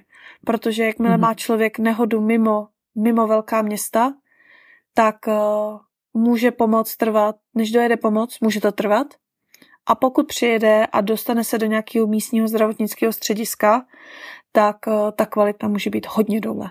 A uh, to je, potom je to jako blbý, tohle to řešit, nebo se tam pak řeší ten převoz do velkého města a pokud se stane velmi vážná nehoda, tak to může být i rizikové. Proto já třeba ne hmm. každému doporučuji motorku, protože mi hodně lidí psalo, že a no já jedu do Větnamu a říkám, no super a jako na motorce fajn, jo, ale už si někdy si já na motorce, ne, to se naučím ve Větnamu. Já, uh-huh. A třeba za týden mi hmm. psali, no tak já takhle jako fotku úplně rozedraný nohy a no tak eh, jako jsme se vysekali, ha, ha, ha. Říkám, jo, super, jako víš, takže já, já, já to hmm. taky nacestovaný na motorce, taky jsem to projela celý, taky jsem měla dělat sleeping basama, ale, ale já už to vidím z toho pohledu toho, toho druhého, kdy jsem taky viděla hodně nehod.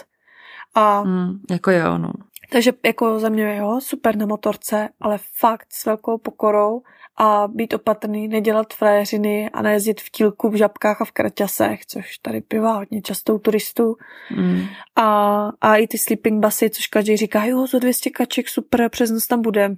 Jo, ale tak si může najít na YouTube videa, jak, jak jít nudlovou polívku hulkama a u toho řídí autobus ve 100 nebo v kilometrech za hodinu, 80 km za hodinu a je to super pohled, jo.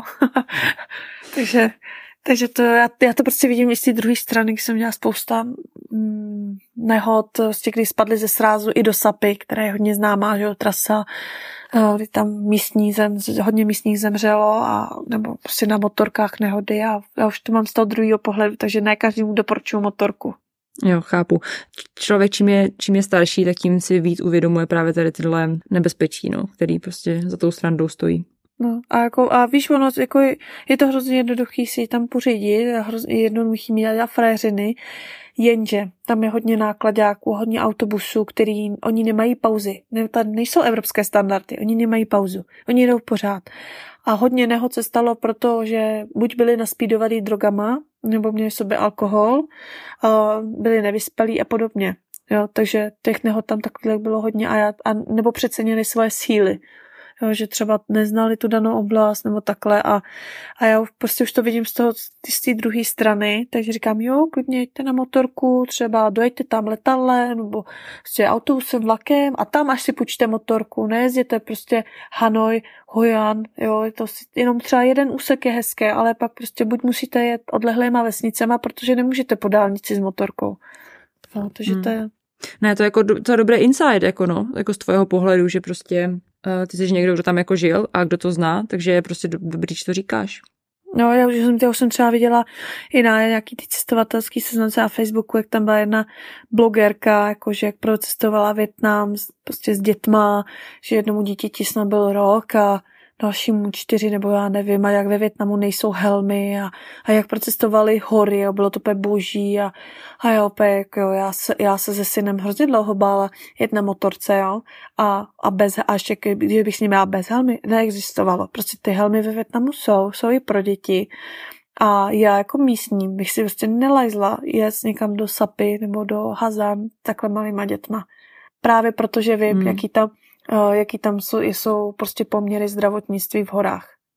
Nebo ve, na vesnicích, v odlehlých oblastech. Jo, to...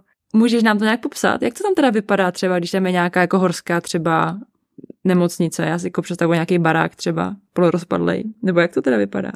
Staré instrumenty, uh, ať už prostě lůžka nebo uh, nedostatek třeba, nemusí tam být třeba takový velký výběr medicíny, jo, jako uh, těch léků a takhle. Uh, ten zdravotní personál nemusí být tak kvalitní jako ve velkých městech, protože ten kvalitní bude ve velkých městech, kde o něj bude zájem a na vesnicích mm-hmm. třeba nebude tak ne, nepůjde jen tak někdo. Jo? A většinou na těch vesnicích je někdo, kdo má jakoby všeobecný nějaký vše, všeobecný vzdělání lékařský, a, ale nebude třeba odborníkem na to, na to, na to. Mm-hmm.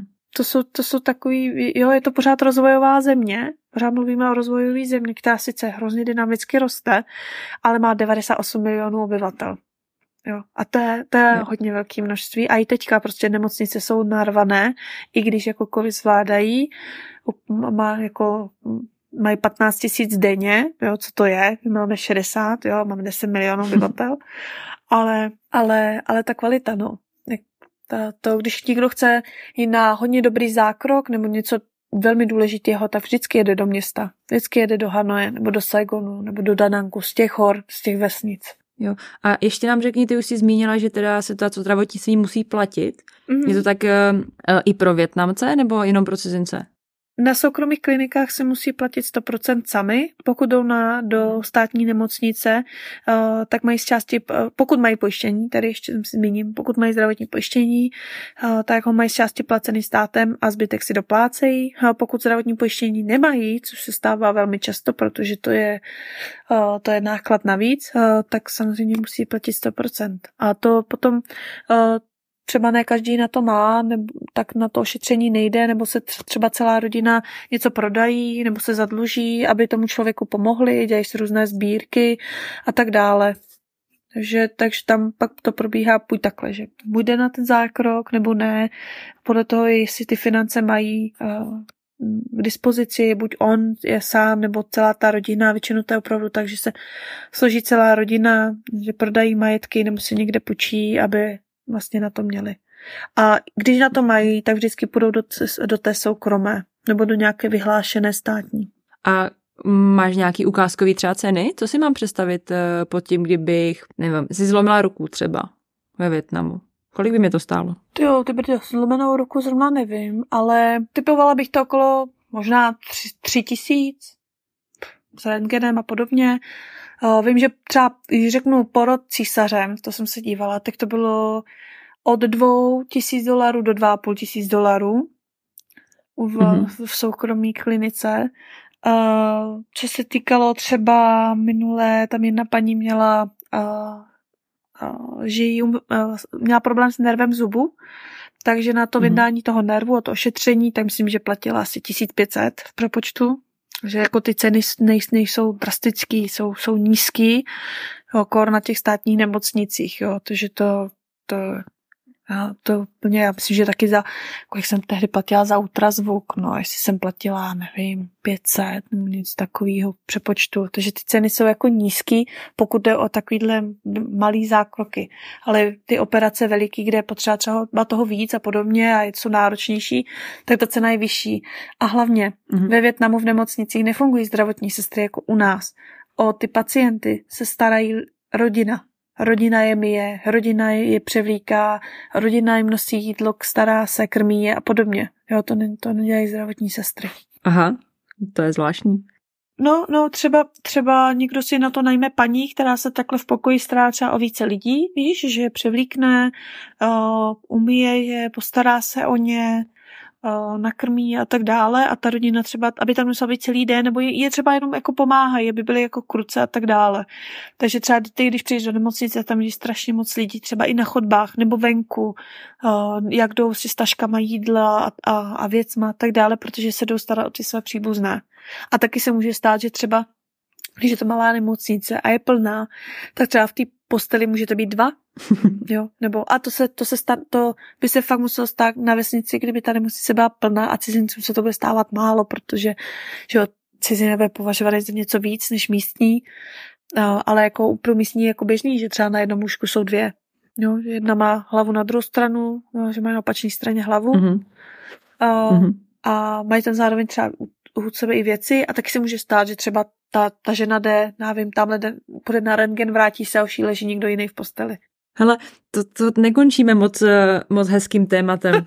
tak ještě nahoď nějakou otázku. tak jo, tak já se ještě pokusím. Uh, já teda moc nechci skákat od jednoho k druhému, ale mě teda ještě trošku napadá, když jsme už načali, na, načali toho syna, tak on chodil do, chodil do nějaké instituce ve Větnamu, do nějaké školky nebo do něčeho takového. Jo, chodil. Já jsem ho dávala do uh, soukromé školky, protože byl ještě jako malý. To, podle, to bylo podle australských norem, uh, na, jako na způsob Montessori. A bylo to, ve Větnamu je to hrozně fajn, že vlastně ta školka funguje zhruba od roku uh, až do těch uh, 5-6 let. Uh, s tím, že tam vlastně je super, že takhle berou i malé děti a v těch malých skupinkách je i hodně učitelek naraz, takže pro mě to byla výhoda v tom, že vlastně malý měl ještě češtinu a angličtinu. V té době měl nejvíc větnamštinu samozřejmě, ale já jsem se bála, že by měl jako že kdyby byl ve státní školce, kde třeba ta, je ta jedna učitelka na víc dětí nebo dvě učitelky na hodně dětí, takže uh, by jako by si připadal nesvůj. Takže já jsem ho dala do soukromé a bylo to, jako, bylo to skvělé, že jsem se jí domluvila anglicky a že, že tak tomu, k těm tam byl braný hrozně individuální přístup. A já vím, že tehdy partner mi říkal, že to je hrozně drahý a všichni okolo říkali, že to je hrozně drahý. Mě to přišlo úplně hrozně levný oproti srovnání s českýma soukromýma školkama. Mm. A, a taky pro, protože jsem věděla, že například na téře chodí do třídy, kdy na jednu učitelku je 60 dětí. To je prostě obrovské množství dětí a, hmm. a já jsem si říkala, to jo, radši si prostě připlatím a, a aby se mu fakt věnovali, protože je prostě jiný, že jo, má víc jazyků a, a je i jiný než větnamský děti. Jo, větnamské děti ve Větnamu, někdy i tady jsou takové tiché, zakřiknuté, hodné, uh, in, když říkáš introvertní, ale on, on je úplně jiný. On je, uh, je extrovert, je všechny má rád, ničeho se nebojí. Jo, třeba vím ve Větnamu, všechny děti se bojí zvířat a šáhnout i na všechno a on naopak, on by prostě všechno objímal, slepice, kráv, všechno. Takže on, jako jsem věděla, že on je úplně jiný, že, než ty, ty větnamské děti, že se jako ničeho nebojí, takže jsem preferovala to takhle, no, aby měl radši a myslíš si, že je to genama, jako z tvojí strany, anebo tím, jak jste ho třeba vychovali? Uh, já si myslím, že to je genama. Uh, nebo takhle, on, ty, ty, ty míchané děti, já už od jeho, už od jeho narození poslouchám, že je hrozně hezké, že bude hrozně hezké a, a hrozně chytrý, že bude intel, velmi inteligentní, protože od těch míchaných dětí je to jako známo, že ty, a, ty se zmíchají takhle ty geny, tak ty děti jsou, vyčnívají víc ve třídě a jsou jiný než ostatní.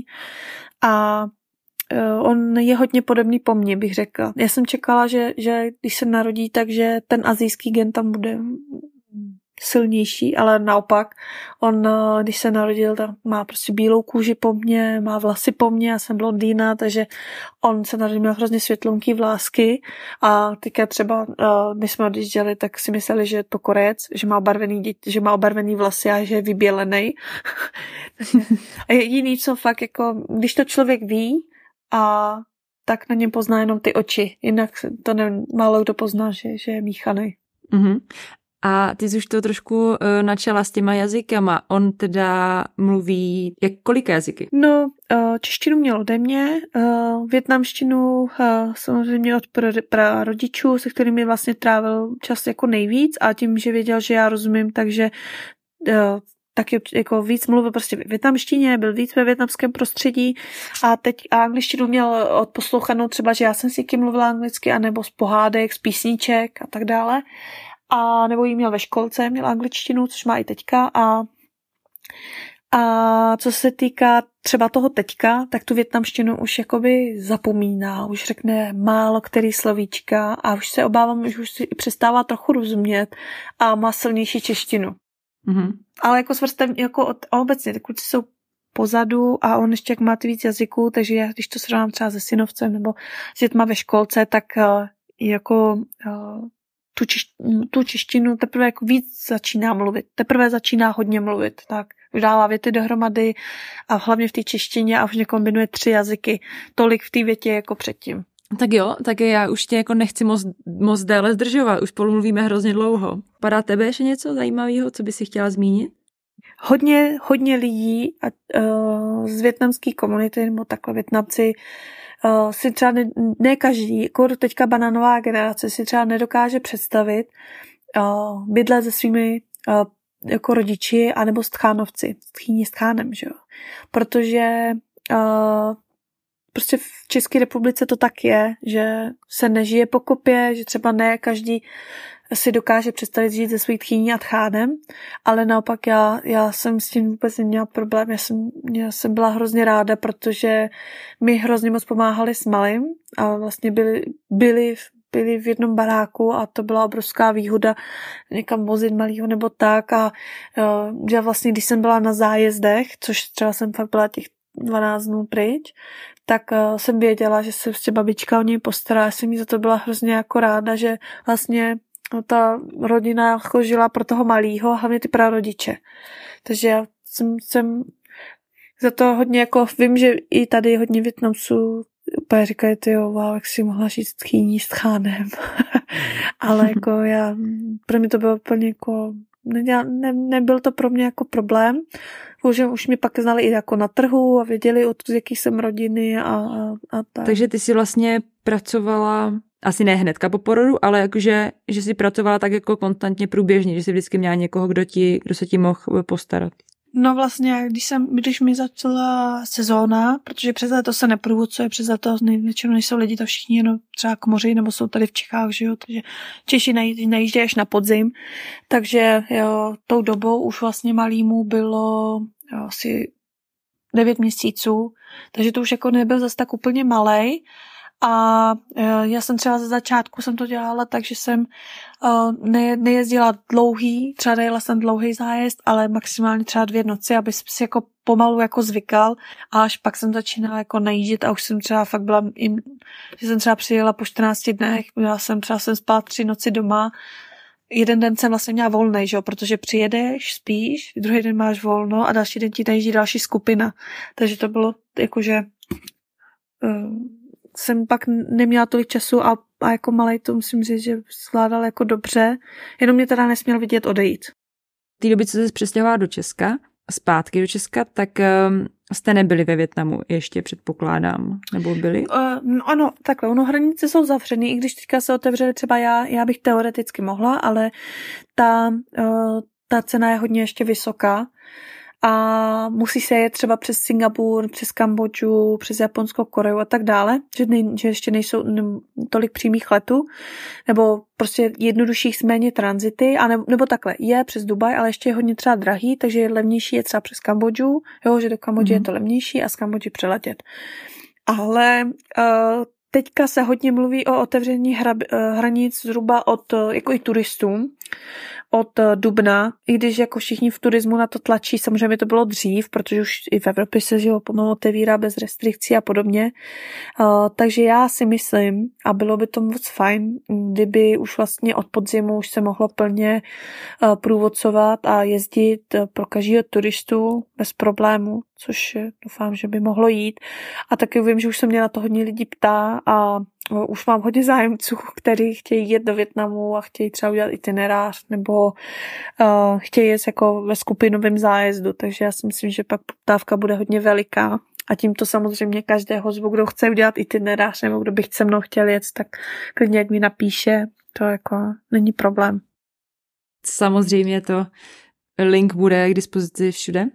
Já si myslím, že tohle je bude zajímat nejvíc, jako jestli se může vyjet a jestli jsou nějaký predikce, protože těmi mé, jakoby médii toho jde hrozně moc, ale vždycky to je, že třeba Tourism Board jako se řekl, že, že předložilo vládě, že chtějí otevřít, nebo že lidé z uh, aeroliny tlačí na otevření. Jo, že to není jako sama vláda a není to oficiální. Já prostě to vždycky, jako u Větnamu je to hodně zrádný, protože už to říkají hodně dlouho, už to říkají rok, že otevřou a pořád nic. A si dokud nepřistane první letadlo s turisticky vydanými vízy, prostě otevřený mm-hmm. úplně letiště, tak jak to bylo dřív, tak tomu neuvěřím, protože jako nějaký turisti přijeli, ale bylo to formou tak, že Uh, to byly vybrané země, jako je Čína, Korea a Rusko. A bylo to formou toho, že museli mít pevný zájezd do jednoho rezortu a oni vlastně, oni věděli jakýkoliv ten pohyb, jo, a museli být i po, před, přílet, před odletem testování, při příletu, pak myslím, že po pár dnech znova, ale prostě měli daný program, nesměli se pohybovat nějak jako volně, ale jenom v rámci té skupiny, po vybran, v rámci toho itineráře. No, že to ještě není úplně pro takový to volné cestování, jako tomu bylo dřív. A já myslím, že hodně lidí je na to natěšených, nejenom, nejenom mm. jako zahraniční turista, ale i ve Větnamu, protože to je obrovské množství lidí, protože to je na to je napojený zemědělství, prostě dodávání že, po, eh, po surovin na vaření. Obrovské množství lidí je na, na ten turismus ve Větnamu napojený a sice to není úplně ten nejdůležitější zdroj financí pro zemi, ale je to důležitý pro ty místní, kteří nemají podporu od státu, což ve Větnamu je úplně běžné, že tam ta uh, sociální podpora není tak velká nebo žádná, nebo prostě na ní každý nedosáhne. Takže jaký jsou teda tvoje osobní predikce? Kdyby se ten Větnam mohl otevřít, volněji pro běžný cestování, jak jsme na něj byli zvyklí před covidem? Možná podzim. Možná. Optimis, jako, možná se otevře dřív, ale to úplně nebude atraktivní pro zahraniční turisty, protože do, do Evropy přijde teplo, že jo, do světa léto a podobně, mm-hmm. takže to Větnam není úplně tolik atraktivní, i když třeba je centrální Větnam a severy jsou nádherný v létě, ale hodně lidí a jsou i nízké ceny, ale hodně lidí o to je, jim říká, ne, ne, tam bude pršet, ale to, to může a nemusí a to je během celého roku, ale myslím si, že podzim. Bylo, bylo by to hezký. Takhle, bylo by to hezké. Tak budeme doufat. No a teda podle toho, jak mluvíš, takže ty normálně pořád zůstáváš eh, v biznisu, pořád děláš, eh, budeš dělat itineráře a jezdit taky jo. se skupinama třeba. Uh, moc lidí, jako jsem já, není, kdo uh, jakoby zná Větnam tak jako já, uh, umí vlastně česky, uh, má, má tam tu místní cestovní kancelář a kdo má i tým českých hovořících průvodců, protože když jsem třeba nemohla já, tak jsem musela mít za sebe náhradu. Jo, bylo víc lidí, takže když jsem nemohla já, tak jsem měla třeba Větnamce, kteří se narodili v Čechách, umí perfektně větnamsky, česky, ale žijí ve Větnamu a i takový mám v týmu, jo, takže je to, je to, je to fajn, že uh, dá se to vymyslet i, i když třeba já nemůžu nebo takhle. Jo, takže určitě doporučujem, kdo chce vidět Větnam a nechce strávit uh, polovinu času zajišťováním a zařizováním věcí, tak uh, ať si tě ať se ti ozve prostě a ty mu se stavíš dovolenou podle představ. No a ty, ty, i ty seš zvaná, až budeš ve Větnamu, tak řekni, až budeš plánovat nám, tak něco vymyslíme. Jasně, Nebo když budeš v Praze, tak můžeš, jít do, tak můžeš přijít za mnou do Sapy, já tam jsem skoro každý den. Občas tam i průvodcuju, tak...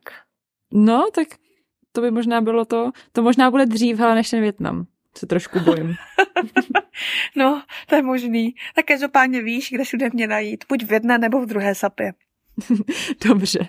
A v které, v které sapě seš ty radši? Když ona každá je jiná. To je těžká otázka, To je co? hodně těžký, protože uh, Praha v Sapě to, to, je, to je jako business centrum, že mm. to je máš, tam, tam je obchod, tam je kultura, jídlo, ale ve Větnamu v Sapě máš zase tu přírodu a nejsi ve městě, nejsi v tom ruchu, můžeš jít tamhle projít, jo, nebo můžeš se projet na motorce, užít si prostě bazénu, to je jako, i práce může být hezká, jako relaxační taková, oddychová, ale v té, v té pražské tam to je jiný, tam, tam, tam je obchod, tam je biznes.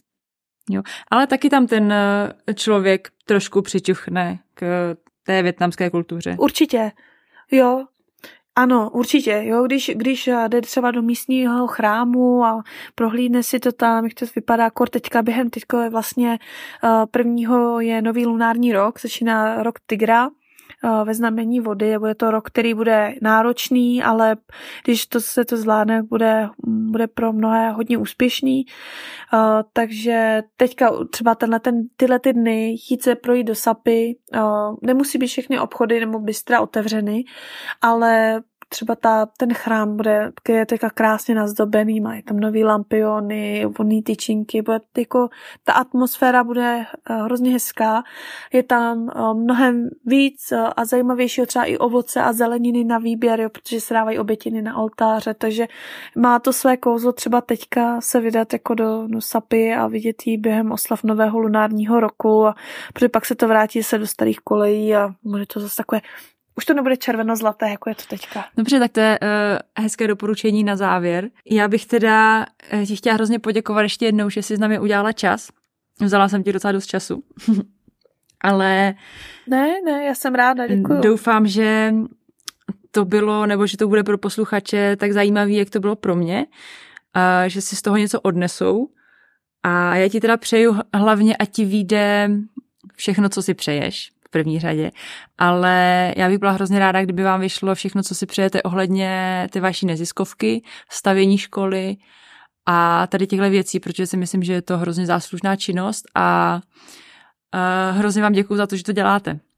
Jo, já děkuji, že si to se mnou vydržela a doufám, že se to i vlastně posluchačům bude líbit, to, co se dozvěděli, že jsem nebyla moc jako hra s informacemi a podobně. No, jako šlo vidět, že těch informací máš hrozně moc a hrozně moc jich chceš předat. Jo, já, já nikdy pořádám i přednášky, jenom teďka na to úplně nebyl, eh, nebyl čas. Loni jsem dělala vlastně pro důchodce v Elpidě a dělám, děláme přednášky pro Inbázy, to jsou další neziskové organizace, které se vlastně snaží o tu integraci a vzdělávání a to. Takže jako já těch přednášek i během léta mě hodně lidí mohlo vidět na různých festivalech, takže to, já si myslím, že ještě bude hodně příležitostí, třeba kdyby někdo chtěl přijít, tak eh, něco vymyslím, aby mohli. A děláš jako na téma Větnam? Jo, na Větnam, eh, nebo jsme taky dělali na větnamský čaj, mm. na jakoby gastrovětnam, o jídle, dělali jsme taky třeba, že to bylo spojeno i s kurzem závitků, mm. takže jako mm, to hodně jako jsme v otevření. I o kávě můžu dělat, jo, je to takové, že třeba každého zajímá něco jiného, nebo no, třeba i firma někdy si nás takhle, jako, nebo i mě napíše, že by chtěli přednášku Větnamu o cestování, takové ty základy, nikoho třeba zajímá jenom třeba severní Větnam, jo, protože to už jsem nastínila, každá ta oblast je jiná, každá je charakteristická a každá má něco do sebe. Stejně tak jako jídlo. Na severu je jiná, čím víc na jich jdeš, tím i, i to fočko může být na jihu úplně, úplně jiné než na severu a uh, třeba to jídlo mě jako hodně baví, to gastro a uh, ty, ty lidé, jako mě, mě Větnam dělají lidé, takže mm-hmm. to je... Na nějaké přednášce se třeba, se třeba uvidíme. Tak jo, budu se těšit. Tak jo, to je asi všechno, tak jo, tak mě si krásně a ahoj. Tak se mě hezky a já děkuji za dnešek, ahoj. To byl další díl podcastu Svět je cool. Všechny zmíněné odkazy najdeš na svědekul.cz lomeno podcast, sledovat nás můžeš na Facebooku nebo Instagramu pod lomítkem Svědekul. Pokud se chceš dozvědět, jak si během cestování zabezpečit na důchod a naučit se investovat, koukni na naši novou knihu Cesta k finanční svobodě. Najdeš ji na svědekul.cz lomeno kniha. Podpořit nás můžeš taky na Patreonu patreon.com lomeno svědekul. Největší podporu ale vyjádříš, když jakoukoliv epizodu přezdílíš na svých sociálních sítích a dáš nám hodnocení tam, kde posloucháš podcasty. Každé pozitivní hodnocení dostane podcast mezi víc lidí a může tak inspirovat dalšího člověka. A pokud i ty žiješ neobyčejným životem, neboj se mě kontaktovat a další díl může být právě o tobě. To už je ode mě všechno, přeju hezký den a u dalšího dílu naslyšenou.